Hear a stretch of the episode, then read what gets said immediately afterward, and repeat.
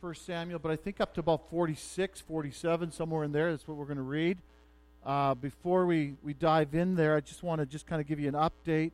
Uh, Thursday and Friday, many of you were praying um, for for me as uh, I was at both Mount Royal and at the University of Calgary. Had the incredible privilege uh, through the club Power to Change to speak to uh, students on, on both campuses on the reliability of the Bible. And um, I think at Mount Royal we had about 40 uh, students there and uh, a lot of good questions after my 30, 35 minute talk. Like I did keep it to that. That was quite something. And uh, and then after that, uh, the next day at U of C, uh, I think there was about 60 students there. There was probably about 10, at least 10 that I could tell that uh, didn't come from a Christian background, but they came with some really good questions. And uh, was, I just had a blast. It was a lot of fun. Um, I'd love to do stuff like that all the time. That was uh, more fun than I had expected. But thank you for praying. God gave answers uh, uh, when I needed them, and um, probably for an hour and a half on on Friday, after our Q and A time, I got to have some a lot of one-on-one conversations. Andrew, I brought my cards, at least to the U of C. I forgot the first one, but I was allowed to hand out a lot of cards and a lot of hopefully a lot of coffees will flow out of that. We'll see. We'll see. But I just it was just a lot of fun, and thank you for praying. And pray that God would use that for His glory. Pray for those who are on those campuses. Um, like Jemima is on the campus at uh, at Mount Royal, Seamus and uh, others on the campus of UC, and they're doing some really good works there. They're the ones who brought the people. I just had the privilege to speak and answer a few questions. So, just uh, be in prayer for them as well. Why don't we pray and then we'll read? Okay, do a little backwards backwards from the way I usually do it. Lord, I love you. I, I love your book. And I thank you that it is reliable. And I pray, Father, that you would graciously teach us from this. Um, seems like a random story, but it isn't. Would you be our teacher? Would you be our guide? Would you help us to see you? Would you help us to see what we need to change in our life? And Lord, help us to be transformed and changed by your good book and by your son Jesus. Lord, would it not be Elray that teaches, but would it be you that teaches? And Father, I ask that you would build your church in Marteloup, please. Not for our sake, but for your sake. Not so that we could become famous, but so you could become famous. And not so we could pat ourselves on the back, but so that lost and dying people in this neighborhood and beyond would come to know you and fall in love with you. So I'm asking, Lord, would you do your work the only way you can, by your word, through your spirit. In your name we pray. Amen. 1 Samuel chapter 14. Again, another text. I was wondering what we're going to get out of it, but the more I studied it, the more I fell in love with this particular passage. It seems like the Bible keeps doing that to me. It keeps surprising me. The Spirit keeps surprising me with His Word. 1 Samuel 14, starting verse 1. One day Jonathan, the son of Saul, said to the young man who carried his armor, Come, let us go over to the Philistine garrison on the other side. But he did not tell his father. Saul was staying in the outskirts of Gibeah in the pomegranate cave at Migron. The people who were with him were about 600 men, including Ahijah, the son of Ahitub, and think uh, some, something like that, okay? Ichabod's brother, son of Phinehas, son of Eli, the priest of the Lord in Shiloh, wearing an ephod. The people did not know that Jonathan had gone. Within the passes by which Jonathan, Jonathan sought to go over to the Philistine garrison, there was a rocky crag on one side and a rocky crag on the other side. The name of the one was Bozez, and the name of the other Seneh. The one crag rose on the north in the, in the front of Michmash, and the other on the south in the front of Gibeah. Jonathan said to the young man who carried his armor, Come, let us go over to the garrison of these uncircumcised. It may be that the Lord will work for us. For nothing can hinder the Lord from saving by many or by few. And his armor bearer said to, to him, Do all that is in your heart, do as you wish. Behold, I am with your heart, with you, heart and soul. Then Jonathan said, Behold, we will cross over to the men, and we will show ourselves to them if they say to us, Wait until we come to you, then we will stand still in our place and we will not go up to them. But If they say, Come up to us, then we will go up, for the Lord has given them into our hand, and this shall be the sign to us. So both of them showed themselves to the garrison of the Philistines. And the Philistines said, Look, Hebrews are coming out of the holes where they have hidden themselves. The men of the garrison hailed Jonathan and his armor bearer and said, Come up to us, and we will show you a thing. And Jonathan said to his armor bearer, Come up after me, for the Lord has given them into the hand of Israel. Then Jonathan climbed up on his hands and his feet, and his armor bearer after him and they fell before Jonathan, and his armor bearer killed them after him. And that first strike which Jonathan and his armor bearer made killed about 20 men, within it as it were a half a furlong's length and an acre of land.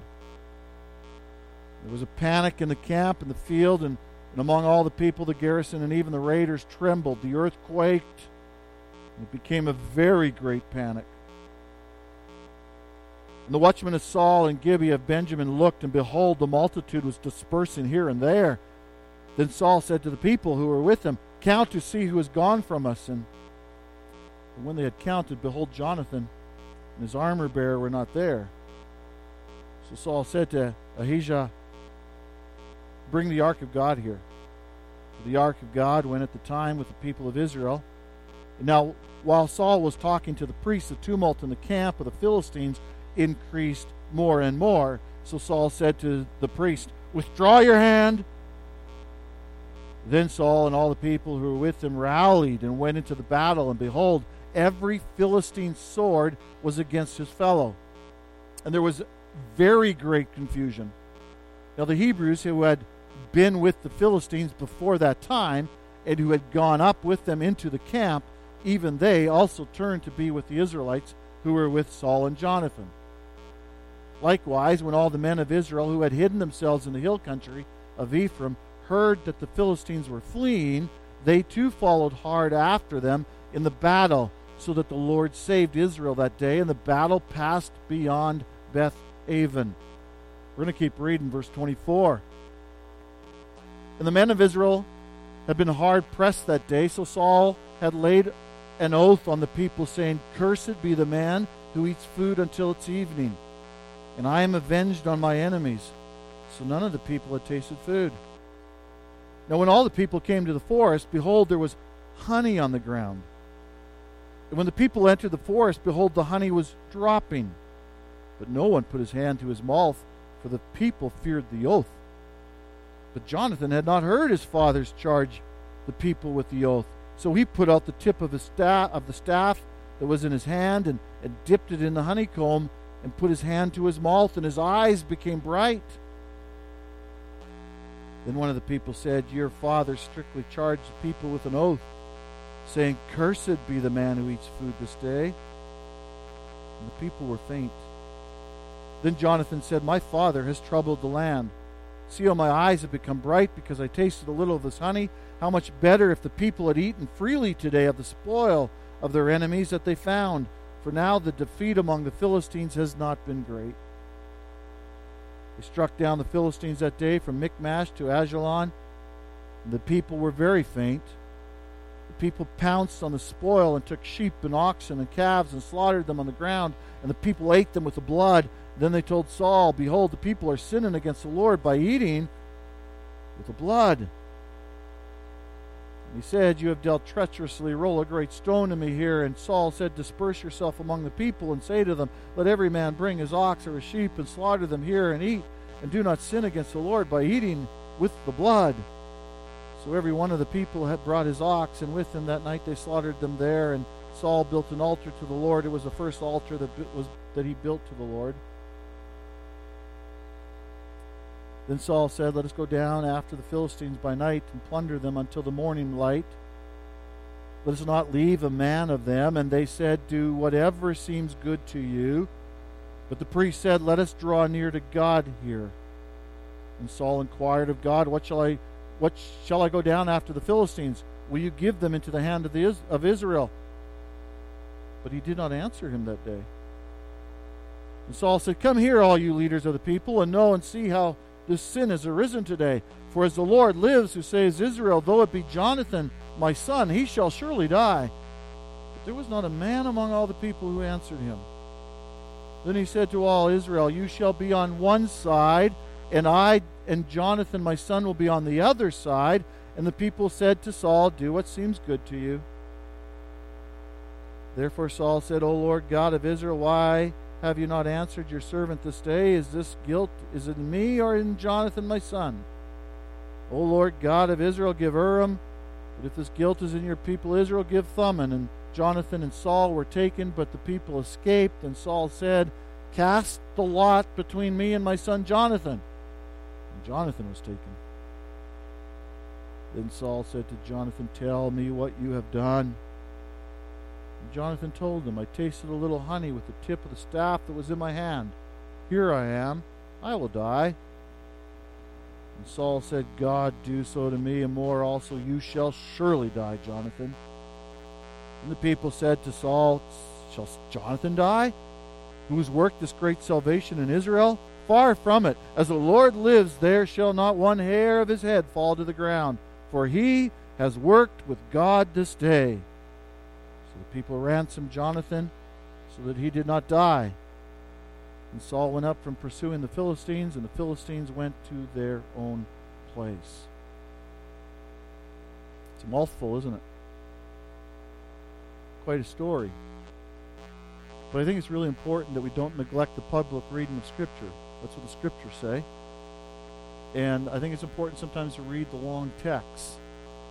And I think in this case it's important for a number of reasons. One of my questioners on uh, Friday, uh, after the fact, he had he had some really solid questions, and he says the, the Bible is just full of full of a bunch of random stories, and, and why would we follow these random stories? And um, and I challenged him on the unity of Scripture. I challenged him to read the Bible and find that there is actually a unity that flows. Um, and so when it comes to 1 Samuel 14, the, the reality is this is not a random text, it fits into a greater story. And I think every time, not every time, but I think on a regular basis, we should remind ourselves of the greater story as we're walking through 1 Samuel. Okay? So remember Genesis chapter 3? Adam and Eve, they rebel against God. They choose to do it their own way. And because of that, they're kicked out of the garden. They're cut off from a, a, a, a relationship with God. Uh, there are all kinds of implications, one of them being death. But in that, there is a bright light. There is a, a, a spark of hope. As Genesis chapter 3 15, where, where God is speaking to the serpent, and he says to the serpent um, that, that that that the offspring of the woman will bruise his heel, but but but the offspring will crush his head.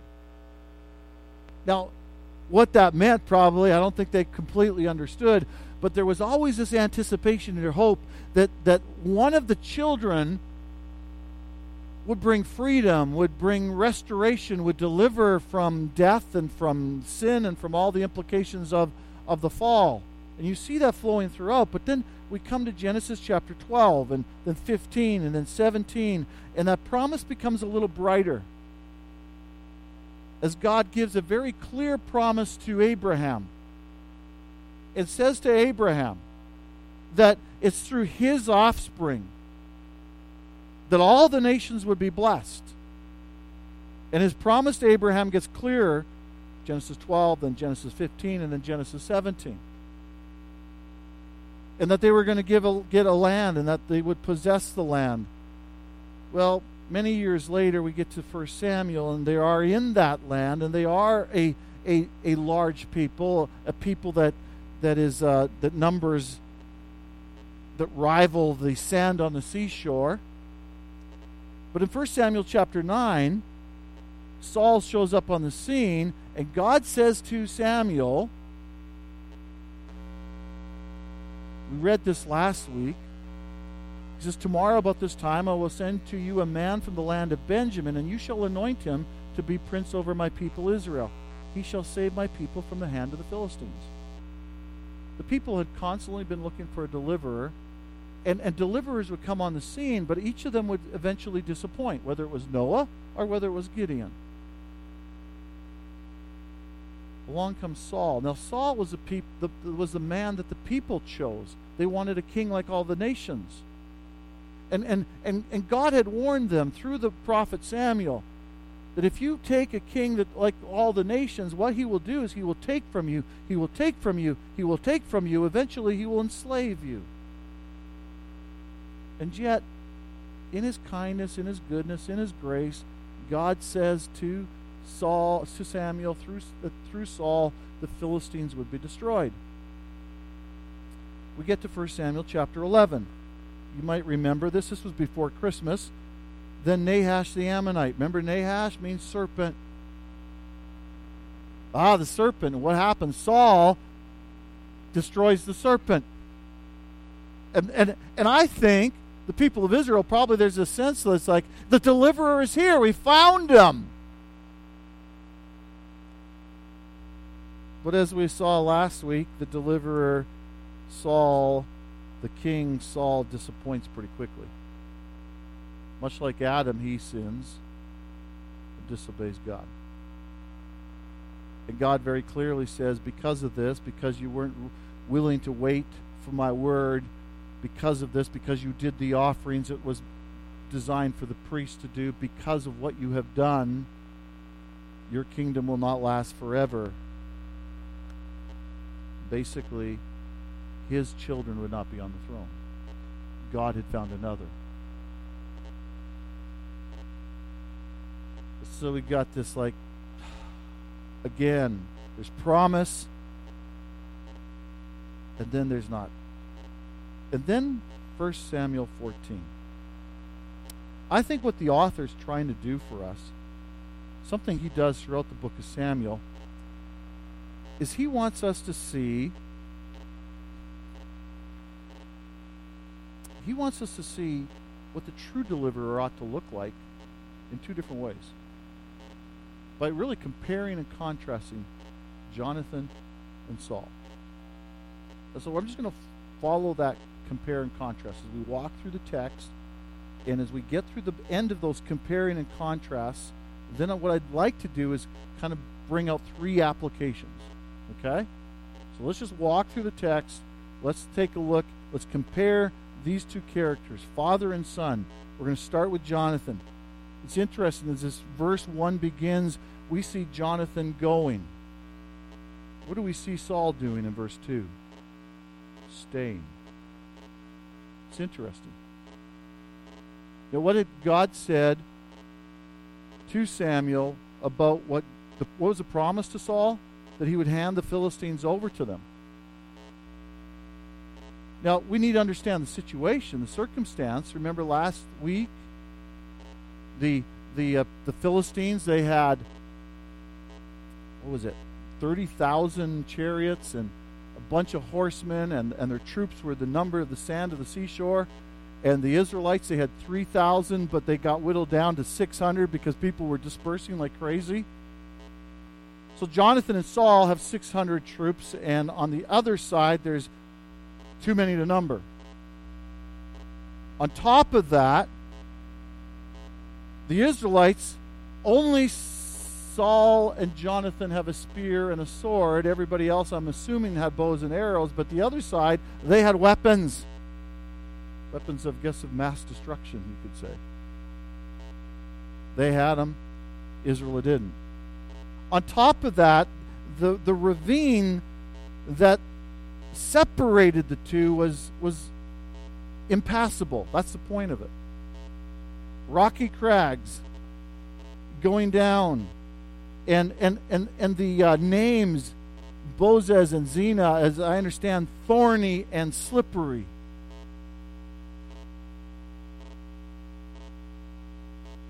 Six hundred against an innumerable army, and that innumerable army was already on the march, raiding in three different parts of the land. But you have Jonathan going and Saul staying. It's interesting. Who is Saul staying with? Did you catch that? He's staying with a priest. That's that's a pretty good thing, isn't it? But which priest is he staying with? For whatever reason, the narrator mentions that this priest is related to Ichabod. Ichabod is the, the, the guy that was born when Eli and Phinehas and that whole the ark was stolen and they died and and Phinehas's wife gives birth to Ichabod and, and the reason she calls him Ichabod is because the glory has departed. God is gone. I, I think I think the narrator is very clearly trying to under, help us understand that not only has Samuel left the Word of God in the last chapter, but Saul is surrounding himself with the ritual, the ceremony, but it lacks the power. Well, how often we love to be around the ceremony of the church and yet lacking in the power of His Spirit, power of His Word. So Jonathan's going, Saul is staying. What does that say of Saul's faith? Not much, does it? Does it take much faith to stick your head in the sand? I guess it's faith in sand, kind of a silly faith. But what about Jonathan's faith? I love his faith. Look what he look what he says in, in verse 6. Come, let us go over to the garrison of these uncircumcised. In other words, we are the people of God, they aren't. That's what he's saying. And then he goes, It may be that the Lord will work for us, for nothing can hinder the Lord from saving by many or by few. I love that. God, God, can, God can save just two of us. He can wipe out this army with two of us. Like, that is gutsy. That is maybe dumb. Like, he's moving forward, and there's not enough money in the bank. He's moving forward, and they, they, they don't have everything it takes to conquer the land. He's moving forward. It doesn't, it doesn't make common sense. But he says, nothing can hinder Yahweh from saving by many or by few. I love that. That is faith. But did you notice the other phrase? It may be that the Lord will work for us. Is his faith wavering? I was talking to someone not that long ago, and we were talking about someone that we both care for, and uh, and he said, "Well, I'm praying for him, and therefore God has to act."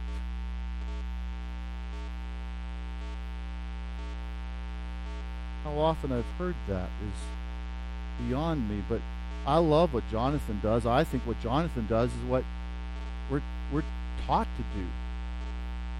Thy will be done. That's how we're taught to pray. He, he doesn't he doesn't presuppose that God will do.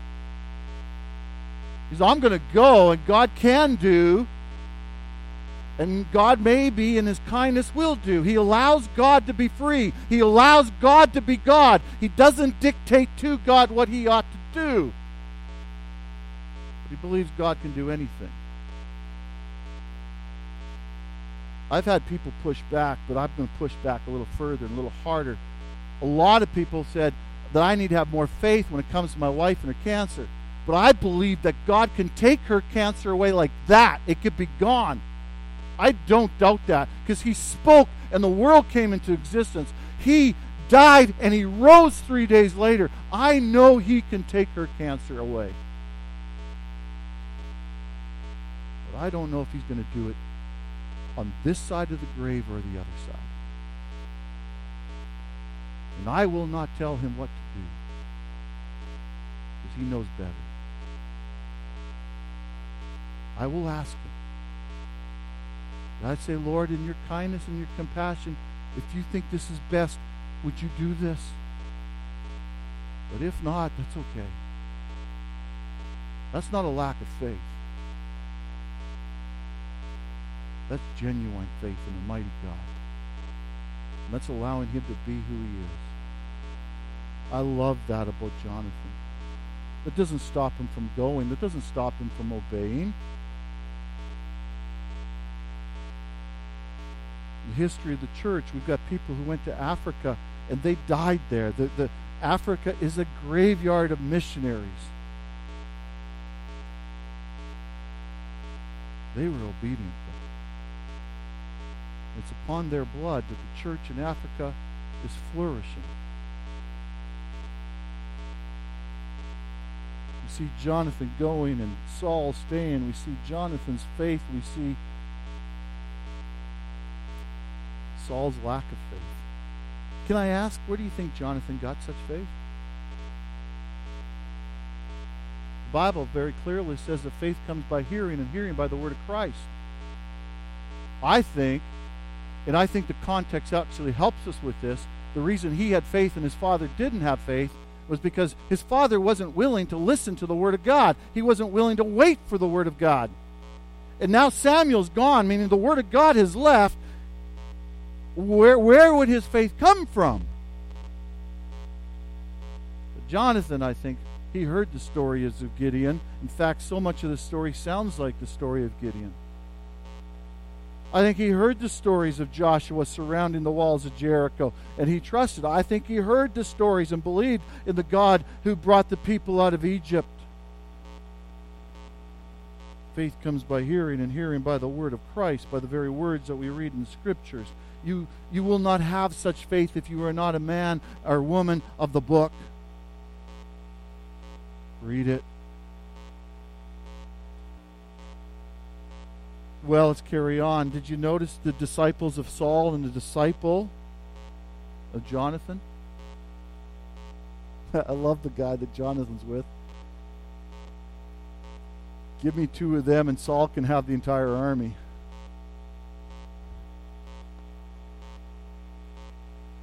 His armor bearer in verse 7 said to him, Do all that is in your heart, do as you wish. Behold, I am with you, heart and soul. The last chapter, Saul's army is fleeing, hiding, actually running across the Jordan, getting out of the land that God had promised them. In this chapter, it's fascinating. A couple of times, the people of Israel actually say, uh, look at verse, um, I better look it up, verse 36.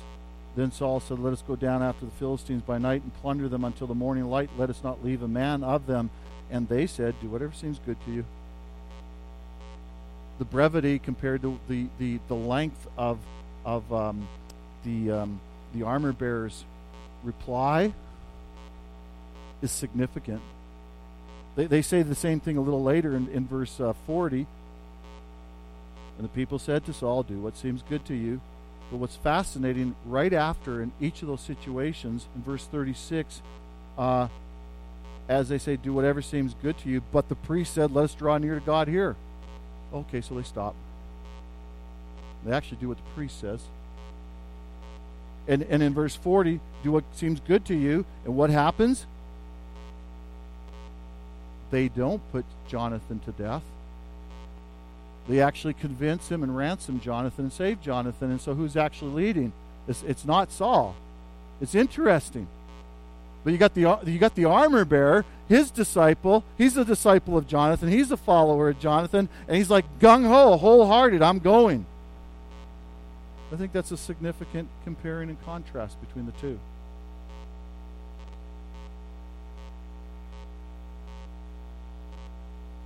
And what about the way God acts for the both of them? They, they, they, they actually get across, which is amazing that they actually get across down thorny and up slippery. And then when they get there, they take out 20 guys. Well, that's pretty significant. Two guys take out 20. And then it says there's kind of a panic takes place, probably kind of like, you know, the, you know, when somebody yells fire in a crowd and there's a bit of a mob happening, I'm, I'm guessing. And so there's a bit of a panic happening. And then it says there was a great earthquake. Jonathan did not do that. God did that. And then it says there was a very great panic. I love the brevity of, of uh, Old Testament literature. It's just like there was a great, very great panic. And, and, we're supposed to pause and think through those. But for, for, for, for, for Jonathan, God acts. God acts. It, it's amazing. And for Saul, well, remember, Samuel has left. Saul's big on ritual. They notice something's going on, and he goes, "Oh, let's get the ark over here." And, and probably the reason they're getting the ark over here is because with the ark and with the priest, we're told that he has the ephod, meaning the priest can also they can hear from God through the ephod, and and that's the Urim and Thummim that they you'll see later in the text. And so I think they're bringing it here and going. Saul's like, we've got to have some type of ritual. We've got to get the ark here so we can make sure God's going to go with us. It's kind of like we need a rabbit's foot to go before we go. We need to find a four leaf clover before we go. He's all about ritual. And you're going to see that in chapter 15. But in that context, the tumult in the camp of the Philistines gets greater and greater and greater. And before he hears from God, he says, Withdraw your hand. We got to go. That's significant. It's very similar to what he does in chapter 13. He doesn't wait for the word of God. And a little later, he doesn't hear from God.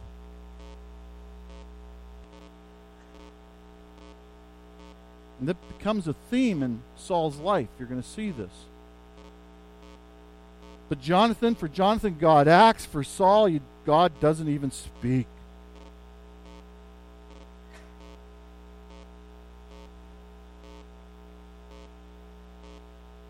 It's fascinating. What did God promise the people of Israel as they were marching through the wilderness? They were headed to what? The land flowing with milk and honey. What did God say? If you choose a king like all the nations, he will take from you, he will take from you, he will take from you, and he will enslave you. Saul literally takes what God had blessed the people with, the land filled with milk and honey what God says was okay to have, Saul says you can't have. Jonathan, because he was doing the work of God, doesn't hear Saul's silly statement, vow, whatever you want to call it, and he enjoys the fruit of the land. Maybe Saul is a bit of a legalist, and I don't know where you go with that, but Jonathan eats of the promise. Saul restricts the people from the blessings of God. And then finally, I, I want you to see when, when the dice is cast and it becomes evident that Jonathan ate of this honey, he's willing to die. Here I am. I will die. I, I think that's a, just a, an honest, like, I'm okay with this. But what strikes me is Saul, who's really the sinner in the whole context. We saw that in chapter 13. We're seeing it again. He's the one doing the accusing. What have you done? He sounds like Samuel accusing Saul. What have you done? He, he's making judgment. He's, he's, ready to, he's ready to put his son to death. And he doesn't see his own sin. He stands as the accuser and judge as if he has no sin of his own. And again, this is a theme in Saul's life. You're going to see it. And I want to just put those two side by side. I've got a lot of questions. My first question is chapter 13 seems a little too quick. Why in the world did God say, Your son will not sit on the throne? His son was the right candidate, wasn't he? If, if I said, you know what, I think I'm going to pack it in and you guys need to go find a pastor, you'd want someone like Jonathan.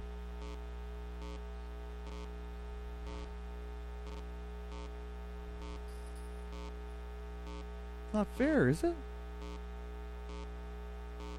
He's a good guy. But but as we walk through Jonathan, you don't see this attitude where Jonathan thinks, well, that's not fair. You don't see a jealousy when David shows up on the scene here in a couple chapters. You actually see Jonathan who's he realizes it's not his kingdom, it's his kingdom.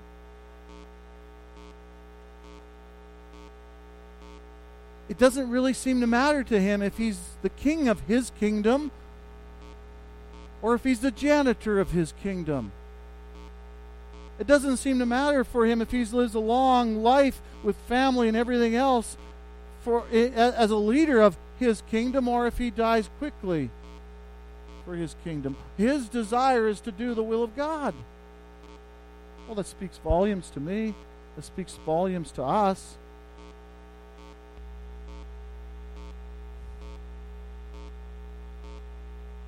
Do you look around and go, I wish I had that person's gifts, or I wish I had that person's abilities, or I wish I could do that, or I wish I could do this, or I wish I had that role, or I wish I had. Or are you just simply saying, God, you know what? I'm going to be like Jonathan. I'll serve wherever you have me, and I'll support whatever you want to do. I like Jonathan. You're going to see that come out even clearer later on. And what about his faith? Boy, what a challenge to me this morning this was, or this week. You know, I was I was kind of kind of probably mild. I was I was intimidated and frightened to go to both Mount Royal and the U of C because, excuse my English, I ain't done nothing like that before.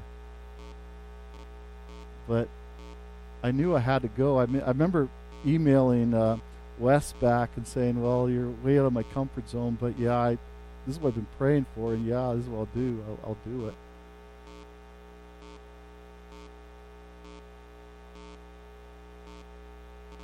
It challenged me. Do I really believe that God, by few, can plant a church in this part of the city? Some days it doesn't really seem like it that He can. Will I trust him? Will I wait for his word? Will I hear from him? Will I will I follow him? Will I move forward? Sometimes I I look at just common sense stuff. And go, this just can't be done. Hogwash.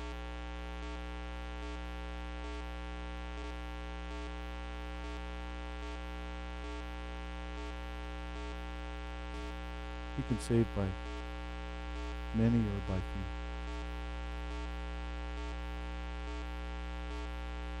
The deadness and the depravity of our city, the pride of our city, the self sufficiency of our city.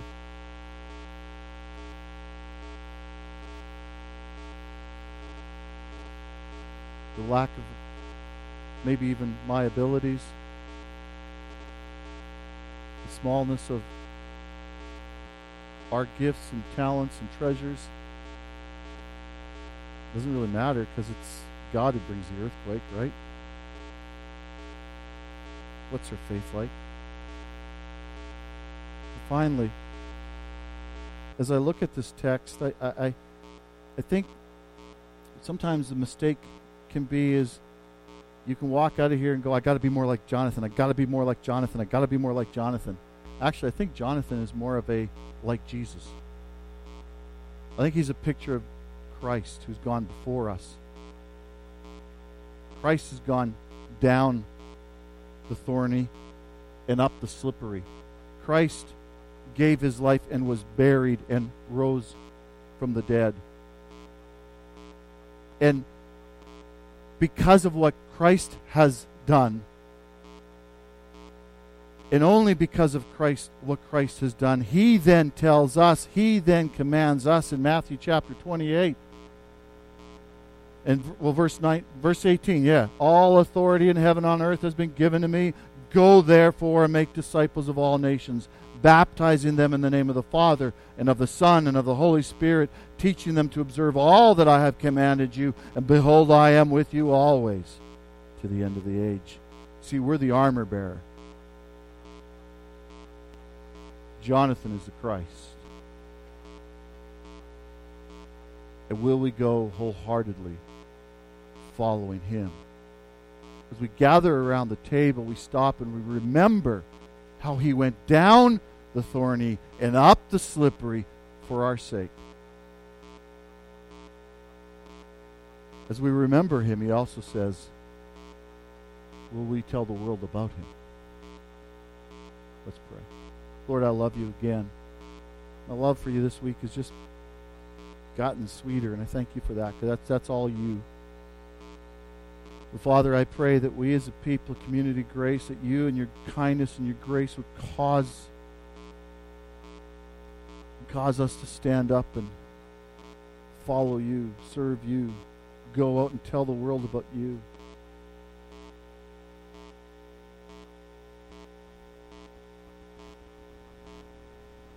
Pray for that young man had so many questions on Friday night. Lord, open his eyes. Open his eyes. Open my eyes to behold your glory. Help me, help us to put our trust and faith in what you've done. Build your church, oh God. And would you use us?